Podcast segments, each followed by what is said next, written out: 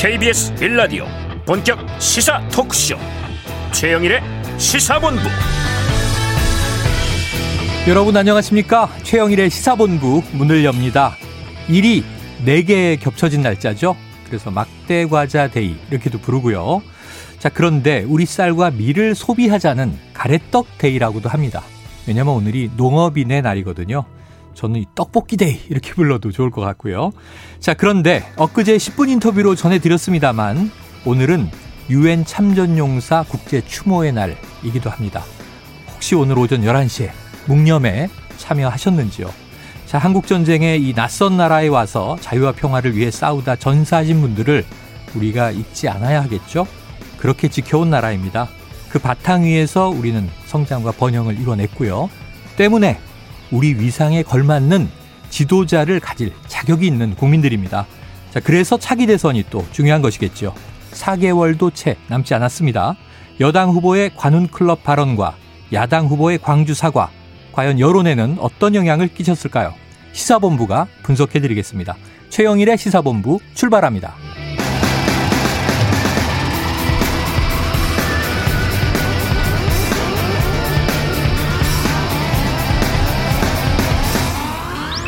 네, 1부에서는요, 오늘의 핵심 뉴스를 한입에 정리해드리는 한입뉴스 코너 기다리고 있고요. 2부 10분 인터뷰, 여당이 추진 중인 재난지원금, 지금 방역지원금 이렇게 부르기로 했는데요. 어떻게 논의되고 있는지 더불어민주당 정책위원회 의장인 박완주 의원과 이야기 나눠보겠습니다. 이어서 각설하고 시즌2 경제본부도 준비되어 있습니다. 한 입에 쏙 들어가는 이 뉴스와 찰떡궁합인 디저트송 신청 기다리고 있으니까요. 오늘 뉴스에 어울리는 노래가 있으면 문자 샵 9730으로 자유롭게 보내주시기 바랍니다. 오늘의 디저트송으로 선정되신 분께는 별다방 커피 쿠폰 보내드립니다. 짧은 문자 50원, 긴 문자 100원입니다.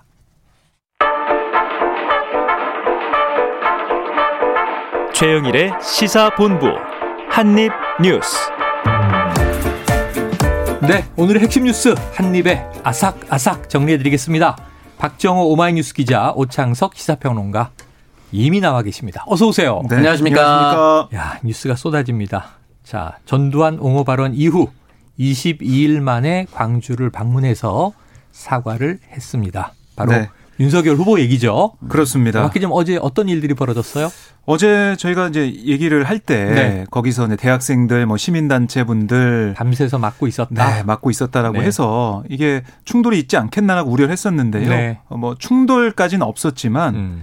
이 추모탑 앞에 네. 이제 5.18 광주 그 당시에 희생된 네. 그 희생된 희생자 가족분들이 유가족분들 계셨고요. 그렇습니다. 음. 5월 어머니회 네. 아, 그분들하고 계셔가지고 윤석열 후보의 이 방문 이거 좀 막는 네. 모습을 보였어요. 음. 그래서 결국 윤석열 후보는 이 추모탑 앞에까지 가지 못하고 네. 그 참배당까지 가지 못하고 분양은 그 못했고 그렇습니다. 허나 분양은 못했고 그 앞에 광장이라고 네네. 불리는 그 앞에서 한 50m 떨어진 곳에서 예. 어, 고개를 숙이고 사과문을 읽었습니다. 음.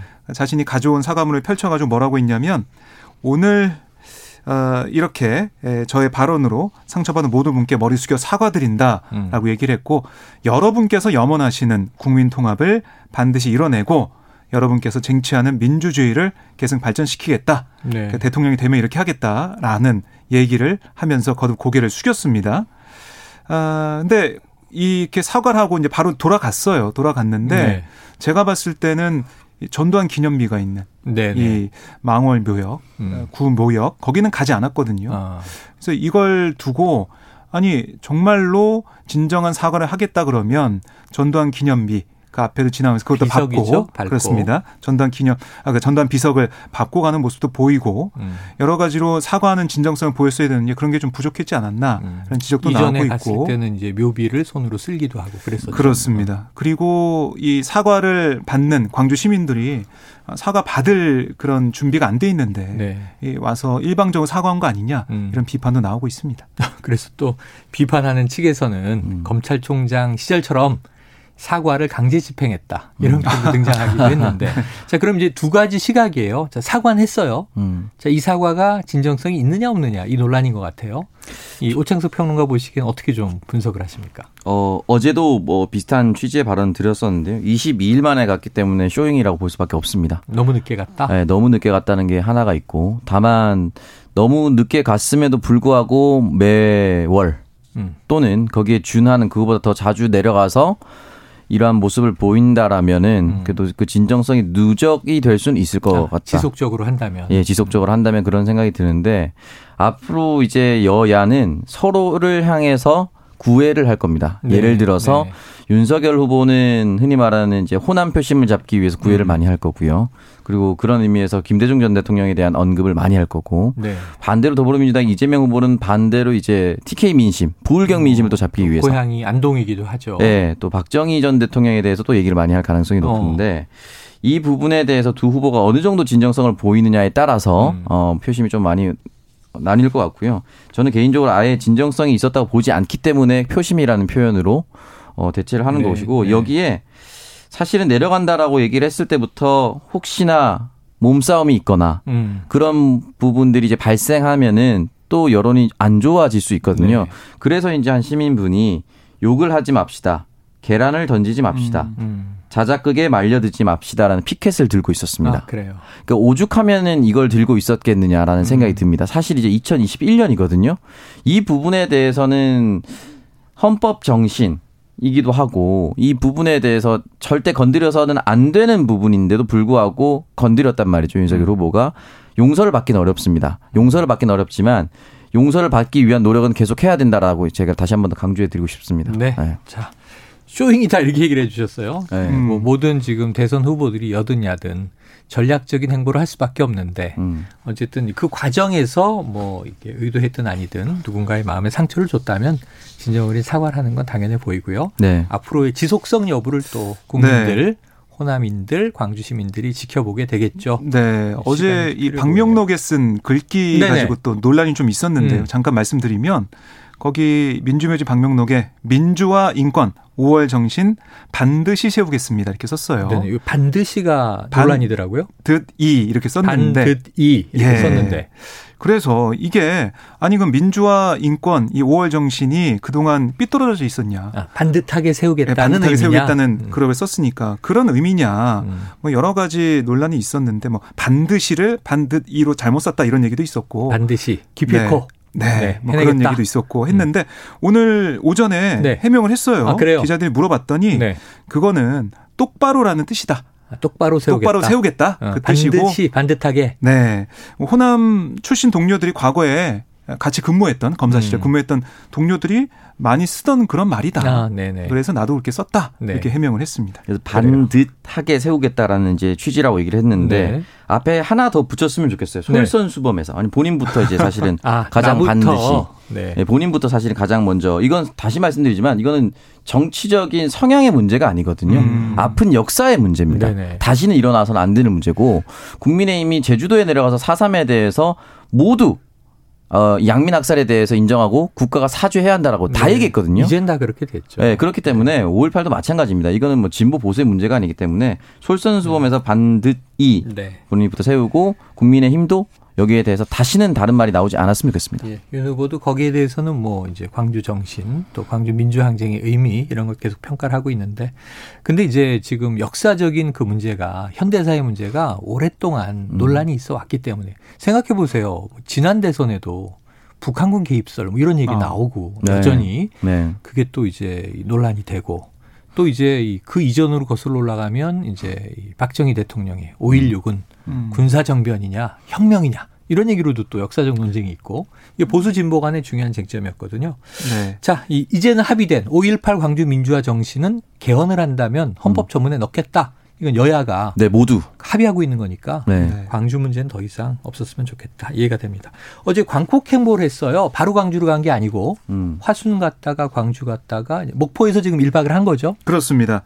어제 뭐 밤에 이 목포에서 네. 어, 이 광주 어, 인사들과 또 호남 인사들과 함께 저녁도 같이 했고 네. 그래서 오늘 오전에는 김대중 노벨 평화 기념관을 찾았어요. 음. 그래서 DJ 그 흉상 앞에서 묵념도 하고 네. 그 전시관을 둘러봤는데 어쨌든 이 국민 통합 그러니까 IMF를 국민 통합특위에서 극복했던 그런 김대중 정신을 음. 김대중 전 대통령을 따라가겠다. 이런 취지의 얘기도 네. 오늘 했었고 또 이 노벨 평화상 기념관이니까 어쨌든 한일 관계에 대해서 얘기를 했습니다. 음. 김대중 오부치 선언 이거를 네네. 재확인하는 것으로부터 대통령이 된다면 음. 한일 관계 개선에 나서겠다 음. 이런 얘기를 했고 일본이라는 이웃을 뭐 지구상의 다른 곳으로 옮길 수 없, 없다 음. 좋으나 싫으나 함께 사는 지혜가 필요하다 이렇게 또 SNS에 글을 올리기도 했습니다. 네. 이렇게 오전 이 목포를 방문한 다음에 오후에는 네. 바로 김해로 넘어갑니다. 아 이제 음. 봉화마을로 가는군요. 그렇습니다. 오후 2시에 경남 김해 봉화마을 찾아서 노무현 전 대통령 묘역을 참배를 하는데요. 네. 그러니까 이 여러 가지 행보를 좀 보면 문재인 정부와는 각을 세우지만 음. 김대중 노무현 그러니까 과거 민주정부에 대해서는 네. 좀 다가가는 모습. 이해를 다 하고. 그렇습니다. 음. 그래서 뭐 중도층 표심에 호소하는 그런 전략을 펴고 있다. 분석이 네. 나오고 있습니다. 그러니까 여기에 대해서 음. 어, 김대중 전 대통령은 잘 언급했다고 보는데 네. 저는 내용적으로 여전히 보수의 진한 색채를 전혀 벗어던지지 못했다. 네, 어떤 면에서요? 김대중 오부치 선언이 결국은 한일 관계 개선을 위해서 네. 얘기를 한 것인데 음. 지금 한일 관계가 경색된 것은 음. 대한민국이 잘못돼서가 아니라 네. 일본이 일방적인 경제 무역 보복 조치를 했기 때문입니다. 전략 이 저 부품들을 네. 수출 중단했죠. 그래서 그게. 시간이 지나면서 우리는 흔히 말하는 소부장이라고 하는 소재 음. 부품 장비에 대해서 음. 어느 정도 국산화를 이뤘고 네네. 이겨내고 있다. 음. 그리고 심지어 도쿄 올림픽에 여러 가지 뭐 PCR 검사 키트라든지 음. 뭐 이런 부분에 대해서 한국이 기술 지원을 되게 많이 했거든요. 음. 거기에 대해서 사실 많은 네티즌들이 아 이게 흔히 말하는 속칭 뭐 국뽕이 차오른 다. 잘한다. 음. 한국이 자랑스럽다. 이렇게 얘기를 했었거든요. 네. 근데 지금도 보수의 진한 색채가 느껴졌다는 건 뭐냐면 한국은 일본 없으면 안 돼. 음. 굉장히 열등한 국가야. 그러니까 음. 일본과 다시 손잡아야 돼. 이 내용을 바탕으로 한 거거든요. 바탕으로 했다? 그 뒤에 확실한가요? 왜냐하면 음. 김대중 대통령의 수많은 업적이 있는데 네. 그 중에 하나 요거 가져온 거거든요. 네. 굳이. 그러니까 한일 관계를 개선하겠다라는 것이 음. 보수 후보들한테 아주 소구력이 높으니까 네. 이거를 가져왔다. 아, 한일 관계 문제가 네. 문재인 정부에 들어와서 경색돼 있는 거 아니냐? 네. 그러니까 네. 지금 계속해서 국민의힘은 그 전에 미래통합당, 새누리당, 자유한국당 모두 한일에 네. 대해 한일 관계에 대해서 굉장히 언급을 많이 했습니다. 예. 그러다 보니까 그 보수들이 원래 원하는 보수자들이 원래 원하는 내용에서는 탈피하지 못했다라고 말씀드리고 싶습니다. 자, 앞으로 좀 지켜볼 문제고요. 또 뭐 토론이 이루어진다면 외교 문제에서 한일 관계 중요하게 다뤄지겠죠. 네. 맞습니다. 그럼 이재명 후보나 이제 윤석열 후보가 어떤 좀 대일 관계에 대한 구상을 가졌는지 구체적으로 음. 들어볼 수 있고 지금 이제 나온 이야기는 일단은 오평론가의 개인적인 해석이다. 그럼요. 이렇게 얘기해 보겠습니다. 음. 자, 그러면 이제 여당으로 넘어가 볼게요. 어제 윤석열 후보는 광주 사과 지금 진정성 문제 아직도 논란이 되고 있는데 이재명 후보는 그 아침에 경제 포럼에서 두 사람이 만났잖아요. 네. 조우를 하고 관훈 클럽 토론에 참석을 해서 어제 여러 가지 얘기가 나왔는데 가장 핵심적인 얘기는 특검 수용 여부였어요. 음. 박 기자님, 이 부분에 대해서는 뭐 네. 지금 여야 반응들은 좀 온도차가 있는 것 같아요. 음, 여당에서는 이재명 후보와 이제 보존을 맞추고 있는 상황이죠. 네네. 그러니까 이게 바로 특검하자는 게 아니라 음, 아, 전제가 있죠. 그렇죠. 음. 검찰 수사를 지켜본 다음에 미진하게 된다면 음. 특검 피할 생각 없다. 특검으로 네. 가자. 아, 가자. 아, 이런 취지 얘기를 한 거고. 특검 형식 뭐 그 이상의 어떤 형태라고. 받아들이겠다. 그러니까 진상 규명이 중요하다. 음. 이런 얘기를 한 거고. 그러면서 하나 이제 덧붙인 게 윤석열 네. 후보가 아, 예전에 그 부산저축은행 음. 부실 대출 의혹 거기 수사할 때 주인 검사였죠. 주인 검사였는데 그거 이제 덮었다는 어, 그런 의혹 아니냐. 이것 가지고 검찰 수사가 진행돼야 되고 그게 또 미진하면 이것도 특검 통해서 밝혀야 된다. 네네. 이런 취지 얘기를 했어요. 그게 이제 여당의 입장이고 조금 입장이 바뀐 느낌이 있습니다. 특검 어. 아예 안 된다고 했었는데 네네. 미진하면 하겠다 예. 이렇게 갔고 여기에 대해서 야당 입장은 아니 그 시간 끌기 아니냐. 어. 즉각 특검을 수용하라. 네, 특검으로 네. 밝히면 되는 문제지 음. 무슨 검찰 수사를 지켜보냐. 그리고 그런 거죠. 검찰 수사가 어떻게 나오든 간에 야당 입장에서는 음. 사실상 그거 받아들이기보다는 음. 특검으로 갈 수밖에 없다, 갈 네. 거다라는 네. 게좀 깔려 있지 않나 생각이 드는데, 그러니까 네. 어쨌든 즉각 특검 수용으로 가야 된다 음. 이렇게 반박을 하고 있습니다. 네, 그래요. 자 그런데 자 이재명 후보 또 여러 가지 얘기를 내놨네요. 지금 청년 표심을 공략하는 음. 정책을 내놓은 것 같습니다. 네. 가상자산에 대한 과세를 1년 유예하자, 유예하겠다. 음. 자, 요거는 지금 이 저 평론가님 좀 이 효과가 있을까요?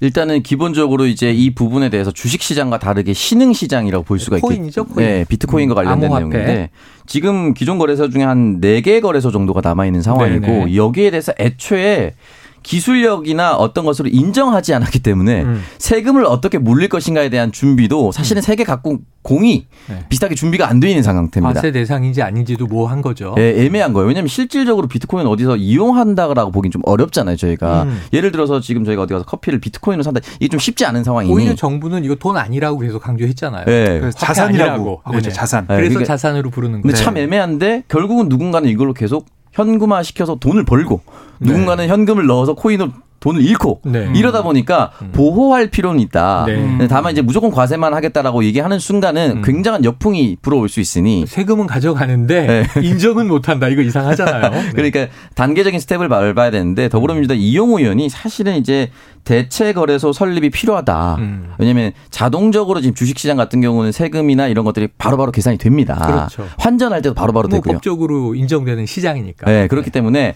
그 전에 이제 가상자산의 투자자 보호, 불법 거래 방지, 음. 과세 등의 문제를 한꺼번에 잘 준비해서 이런 부분을 이제 유예해서 이제 잘 준비해서 출범시키겠다. 결과적으로는 음. 수익이 있는 곳에는 소득이 있는 곳에는 세금이 있어야 한다고 저는 생각을 하거든요. 맞지만, 네. 네. 지금은 근데 세금만 물리겠다라고 아무 것도 없이 그냥 투자자 네, 보호도 네. 없이 이런 것들만 가니까 이제 반감이 컸는데 1년 동안 유예를 하면서 그 사이에 미진했었던 부분 거의 주식 시장에 준하도록 음. 투자자 보호도 만들고 이런 부분까지 완비를 한다면 네. 그때 가서는 지금처럼 역풍이나 무슨 뭐 반발을 하거나 그러니까 이게 일반적인 조세 저항으로 볼 수는 없는 거거든요. 네.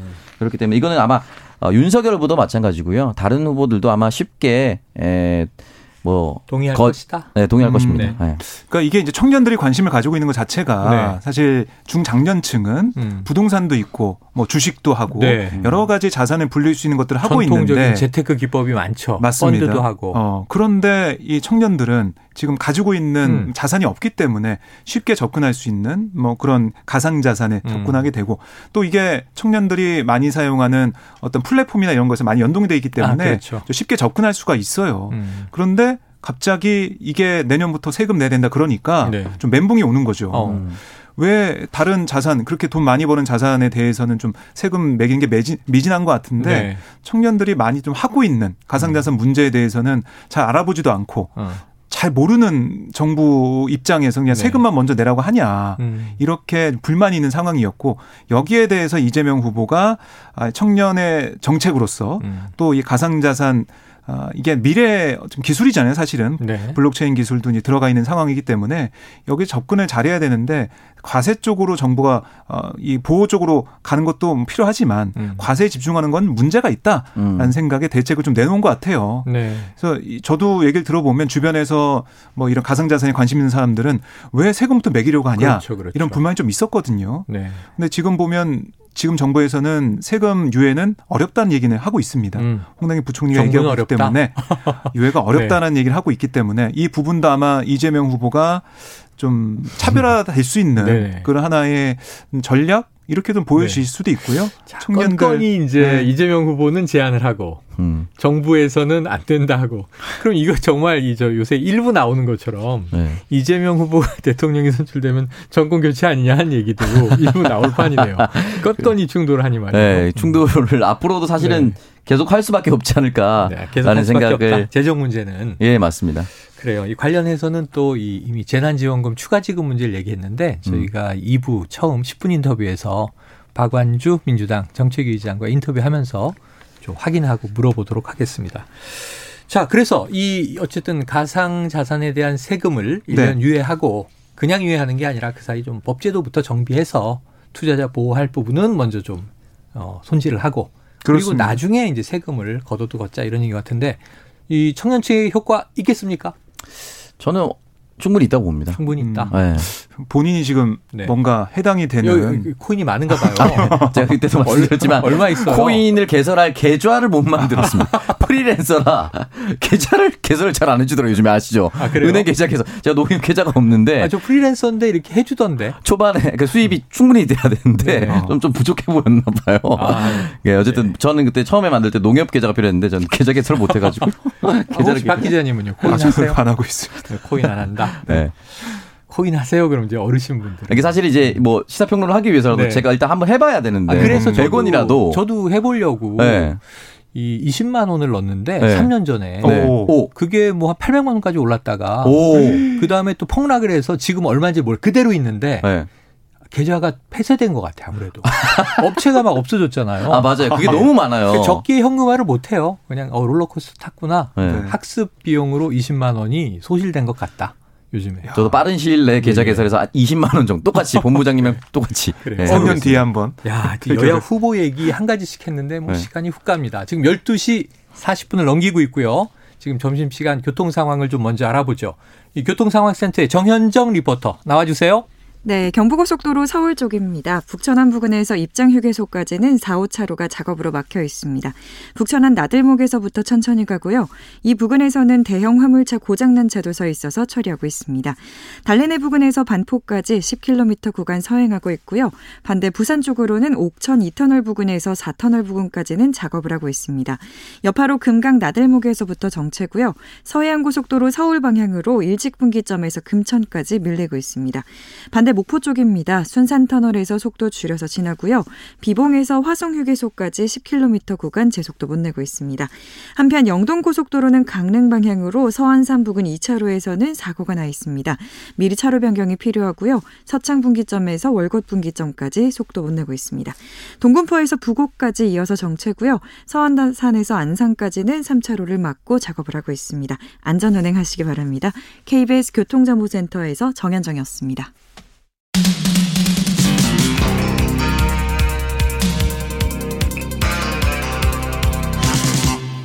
최영일의 시사본부. 네, 지금 뭐 여러 가지 뉴스들을 이어가고 있었는데 한 가지만 좀 확인을 해보죠. 자 이재명 후보는 어제 관훈 토론, 관훈 음. 클럽 토론에서 자 이제 검찰 수사가 미진하다면 뭐 특검도 수용할 수 있다. 야당은 이제 시간 끌기 아니냐 쇼다. 근데 거기 전제만 한번 생각을 해보면 대장동 수사에 2009년에 윤석열 주인검사의 부산저축은행 부실대출에 대해서 덮었을 것이라는 의혹을 포함시켜서 특검하자. 근데 지금 야당에서는 이 고발 사주 의혹도 검찰 수사, 공수처 수사 중이고, 그 다음에 이제 대장동 의혹도 검찰이 수사 중이니 세트로 특검하자는 얘기도 있었잖아요. 음. 그럼 이걸 다 묶으면 대장동 고발 사주 또 대장동 안에 이 부실 대출에 대한 것까지도 네. 포함해서 이 다 묶으면 이게 좀 합의가 이루어질 수 있는 거 아니에요? 그러니까 이제 이 부분에 대해서 각 당이 상대 후보를 향해서 그 후보가 여기 개입되어 있는 거 아니냐, 네, 연루되어 서로. 있는 거 아니냐, 또는 이제 윗선이 아니냐, 네. 요런 표현을 쓰는데 만약에 이재명 후보에게 특검을 받으라라고 국민의힘이 얘기한다면 음. 그걸 받는데 받는 조건으로 더불어민주당 입장에서는 거기에 윤석열 후보도 당시 검사 시절에 개입되어 있는 것이 있으니 음. 함께 해 봅시다라고 얘기할 수 있는 부분인 거고 국민의힘 입장에서도 그렇게 뒷선 윗선은 이제 이재명 후보다라고 특검하자고 얘기했으니 네. 이 부분에 대해서 안 받을 이유는 저는 없지 않을까. 안 받을 이유는 없다. 안 받을 이유는 없지 않을까라는 생각이 들면서 아마 이재명 후보가 끝까지 안 받을 거라고 가정해두고 전략을 세워놨을 수도 있습니다. 네네. 그동안은. 음. 근데 지금 이제 조건부로 받겠다 또는 음. 받을 수 있다라고 얘기를 해버렸기 때문에 네네, 그렇죠. 그러면 국민의힘이 이걸 안 받으면 국민의힘이 피하는 형국이 돼버리거든요. 그렇죠. 그러면 이제 국민의힘이 전략을 수정을 해서 음. 함께 받던지 음. 아니면 우리 거는 왜 갑자기 끼워 넣냐 음. 핵심은 당신인데라고 시간을 끌던지 음. 이게 두 개 중에 하나가 조만간에 나와야만이 국민들 앞에서 좀 당당하게 얘기할 수 있지 않을까. 그것도 어제 좀 이재명 후보는 방어선을 친 게 아닌가 싶은 게. 네. 그러니까 뭐냐면은 이거죠. 이 검찰총장의 본부장 문제는 심각한데 안 다루고. 아. 그러니까 우리 본부장에 대한 인사관리 책임은 나에게 있지만 네. 나에 대해서는 아직 나온 게 없지 않느냐. 그러니까 네. 이제 윤석열 후보는 몇 개가 입건돼 있어요. 네. 이그 감찰 당한 네네. 대상 내용 등등. 근데 아직 이재명 후보는 뭐 수사 선상이 있는 건 아니에요. 음. 그 의혹이 있죠. 네. 알았느냐 몰랐느냐. 음. 자 그런데 여기서 표현이 검찰총장의 본부장이 그 본부장이 아니라면서요. 네. 네. 본인과 부인과 장모. 음. 그 약자로 본부장. 네, 본부장. 본인 부인 장모에서 본부장. 네. 소부장처럼 줄여서 네. 직함의 본부장이 아니었다. 네. 그러면서 방어선을 친 게 결국은 특검 가면 이거 특검 뭐 세우는 데만 한 달. 네.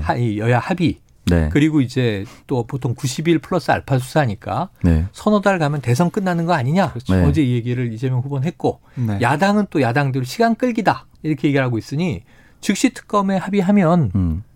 이 서로 이게 미루는 자가 또 음. 쇼가 되는 상황이에요. 네. 그러니까 이 이재명 후보 입장에서는 음. 그러니까 민주당 입장에서는 특히 이제 고발사적 의혹 등등 여러 네. 가지 의혹이 불거진 걸 대해서 굳이 지금 특검할 필요가 없는 거죠, 사실은. 음. 그러니까 같이 쌍특검 할 필요가 없는 게 음. 그건 지금 수사가 진행 중이고 곧 결과가 나올 거라고 생각하는 수사 겁니다. 수사 결과가 어, 오래전에 나올 것이다. 그렇습니다. 그래서 그게 이제 대선 전에 네. 어떤 결정이 날 거라고 보고 있는 거예요. 음. 그렇게 예상을 하고 있고 반면에 이재명 후보가 연루돼 있다는 의혹이 불거진 대장동 의혹 같은 경우는 네. 지금 수사도 많이 안 됐고 음. 수사를 하다 보면 이재명 후보가 어떻게 돼 있는지 뭐 수사를 할지 말지 결정 결정하겠지만 네. 그것도 지금 시간적 여유가 좀 있다고 보는 거죠. 음. 그래서 그걸 보고 검찰 수사가 미진하다고 뭐 할 것 같으니까 언론에서 네. 그때 특검 받겠다라고 한다면 음. 특검을 여야가 뭐 논의하고 하다 보면 대선이 지나가 버린다는 거죠. 네, 그러니까 특검을 그러니까 또 복수로 올려서 그렇습니다. 대통령이 임명해야 하는 것이고. 그러니까 이재명 후보 입장에서는 전략상 아니 국민들한테 나는 정말 특검까지 하려고 다 네. 내려놨다라는 모습을 음. 보이면서 시간을 흘러가 버리니까 네. 어, 대선에 영향 안 준다고 판단할 수 있을 것 같고요. 반면에 윤석열 후보 그런 입장에서 본부장 이런 문제나 본인 문제 이런 걸 보면 음. 그건 이제 수사가 진행되고 많이 돼 있으니까 재판에 장모는 들어가 있고 맞습니다. 그게 네. 어떤 결과 나오면 영향을 줄 거다. 어. 근데 지금 특검만 가버리면 또 90일 플러스 알파가 가버리기 때문에 네. 결과 안 나오잖아요. 그렇죠. 그럼 이게 대선에 있어서 이재명 후보 쪽에서는 플러스 되는 게 없다. 음. 그래서 그걸 굳이 받을 필요가 없다는 판단하는 것 같습니다. 네. 음. 자, 그래요. 지금 속보가 하나 들어와서요. KBS 뉴스 속보인데요. 이 특정 지역에 계신 분들이지만 굉장히 불편이 있으실 것 같습니다. 또 KT 유무선 통신 장애가 발생했다는 어. 소식인데요. 아, 너무 잦은 거 아닌가 싶어요. 서울 구로와 영등포 일대 어? 요 일대 어. 지역에 지금 여의도가 있는 곳이죠. 네. 자, 1시간 넘게 KT 유무선 통신 장애가 발생했는데 KT 측의 해명은 나무 심기 작업 중에 광 케이블을 절단한 것으로 파악했다. 이렇게 설명이 나오고 있습니다. 아이고 참. 요즘에 통신이 장애가 되면 얼마나 또 야, 이거 요금 할인도 불만인데 네. 또 이런 건이 나와서 뭐 이렇게 보상해봤자 네. 천 원. 이기 때문에 네네. 또 이제 소상공인 7천 원, 7천 원, 8천 원. 음. 네. 다 전산 작업으로 해서 통신 장애가 있으면 업무 굉장한 차질이 있는데 그래서 약관을 개정해야 한다 얘기 네네. 잠깐 나왔다가 바로 들어갔거든요. 예. 오늘 터진 거 보니까 약관 개정 조만간 빨리 해야 될 것 같습니다. 하게 되겠네요. 네. 네. 자 그런데 KT 지금은 이제 민영 기업이지만 예전에 공기업이었죠. 한국통신 네. 국가 기관망인데 통신망 장애만은 정말 있어서는 안 될 것 같습니다. 자 다음 소식 보면요 요소수 파동이죠 파동. 네. 요즘에 난리인데 자 긴급 수급 조치가 시행된다. 자 요소수 연말까지 주유소에서 음. 승용차당 한 번에 최대 10리터만 구매가 가능하다. 네. 자, 이 어떤 내용입니까?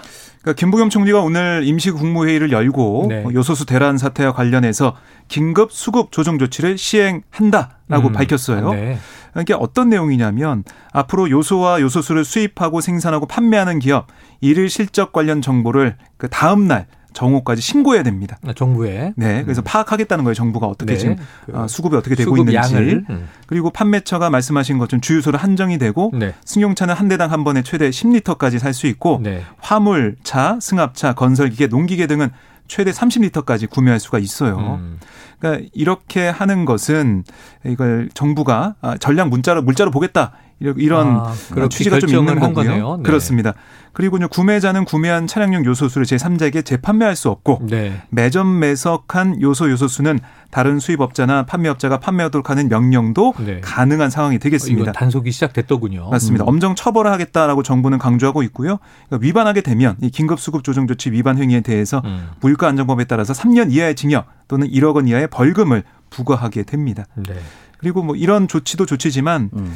아, 관세도 인하하고 또 음. 수입선도 다변화해서 지금 중국에 거의 우리가 97%요. 7% 8%다 의존하고 있는데 네. 이거를 좀 다변화해서 이런 일이 없도록 네. 재발 방지하겠다 이렇게 또 강조했습니다. 이게 뭐 차종별로 좀 다르긴 한데 음. 요소수 1리터당 약 1000km를 주행할 어. 수 있다. 네네네. 그러니까 서울 부산 왕복하고도 조금 남죠. 1리터로. 네. 음, 그러니까 1리터면은 뭐 한 10번 왕복하고 남는다. 훨씬 더 남는 네네. 이제 되는 것이고 중요한 건 이제 화물차인데 음. 승용차가 이제 아무리 많이 움직여도 이제 두 달 남, 두 달도 안 남은 올해 네. 안까지 네. 10번을 넘게 왕복하실 일은 사실은 좀 없지 않을까. 최고 이제 출퇴근용이나 네. 주말 뭐 가족 이동용이니까. 네. 그래서 아마 출퇴근용이나 아동 승합 차량이나 음. 이런 것들은 큰 문제가 없을 것 같고 아마 네. 화물 차량이 이제 문제가 될 텐데. 아, 하루 종일 달리는데요. 네. 그래서 아마 음. 화물 차량까지도 아마 어느 정도 계산된 내용이 되지 네. 않을까라는 생각이 듭니다. 그래서 어제 오전 속보는 그런 거였죠. 중국과 기계약된 물량은 선적을 한다. 네. 검사가 끝났다. 올랐다.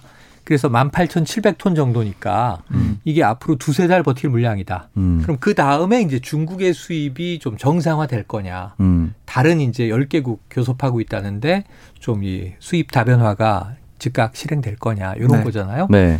어떻게 좀 문제가 풀리겠습니까? 아, 저는 이제 다행, 불행 중 다행이라는 표현을 좀 쓰고 싶은 게 네. 한국이 흔히 말하는 이제 K컬처 K 방역으로 네. 세계적 위상이 많이 올라갔어요. 우린 또 수출 대국이고. 네. 그러다 보니까 한국과 무역을 이참에 트려고 하는 국가들이 있다는 거예요. 아하. 그러니까 이제 우리가 줄 테니까 우리가 준 빚을 좀 기억해 달라. 아, 요소 우리가 힘들 때 줄 테니까 네, 네. 나중에 우리에게도 좀 뭔가 네. 우선권을 달라. 네, 이런 것들이 있대요, 실제로. 통상. 네, 그러다 보니까 수출의 다변화는 그리 어렵지 않게 또 두세 달 버틸 음. 수 있는 그 시간 동안 충분히 이루어지지 않을까라는 생각이 듭니다. 네. 그리고 오늘 이 김현종 전 청와대 외교안보 특보, 음. 어, 지금은 이재명, 이재명 캠프에 가 있는 인사죠? 네, 선대위 이 국제통상 특보단장을 맡고 있는 네. 김현종 이 단장이 페이스북에 글을 올렸어요. 어, 그래요. 네. 어떤 얘기냐면 사우디아라비아 날아가서 어, 요소 관련된 수출 얘기를 했다는 겁니다. 음. 어, 이 사빅 이 사빅의 유스 포에냔 대표이사를 만났다고 썼고요. 네, 네. 거기서 12월 어, 초까지 요소 2,000톤, 어, 2,000톤 확보했다. 아, 이렇게 얘기를 했고 앞으로 여러 가지 가격 등의 조건을 고려해야 되지만 향후 연간 네. 8만 톤까지 수출이 가능하다는 얘기를 들었다. 음. 이렇게 얘기를 했어요. 그러니까 수입처의 어, 다변화. 8만 톤 정도. 네. 하고 자, 있다. 지금 얘기를 했습니다. 이저 여당 후보의 캠프 네. 전문가도 뛰고 있고 네. 또 기업도 뭐 LG는 LG대로 별도로 요소 확보했다. 네. 또 중앙 정부가 이제 뛰고 있고 중국이 좀 풀리면 좋을 것 같고요. 네. 맞습니다. 지켜보도록 하죠. 자, 시간이 다 됐는데 이 마지막 이 중요한 사건이라서 잠깐 제가 읽어드리겠습니다. 엠번방의 운영자죠. 갓갓으로 불렸던 문영욱 징역 34년이 확정됐고요. 또 붓다라고 불리던 인물 15년형이 확정돼서 모두 중형입니다. 디지털 성범죄 앞으로 완전히 근절돼야 되겠습니다. 자, 오늘 한입뉴스 여기서 정리하죠. 박정호 오마이뉴스 기자, 오창석 시사평론가 오늘 수고하셨습니다. 고맙습니다. 고맙습니다. 네, 1449님, 저는 수능을 일주일 앞두고 있는 고3 학생입니다. 최평님 나오는 프로그램 잘 챙겨보고 있습니다. 거북이의 싱랄라 신청합니다. 저희 저희 아들도 지난해 고3이었는데 올해 어. 재수생이에요. 다음 주에 수능을 또 봐요. 자, 모두 모든 수능 우리 어, 어제 어제가 엊그제 김원준 씨 수능 응원송 드림즈 여기서 얘기해 주셨거든요. 자, 1사구님 수능 정말 잘 보시고 올해 입시 잘 풀리기를 기원합니다. 커피 쿠폰 보내드릴 테니까 예, 한 일주일 남은 수능 공부하시면서 드시고요. 저는 2부로 돌아옵니다.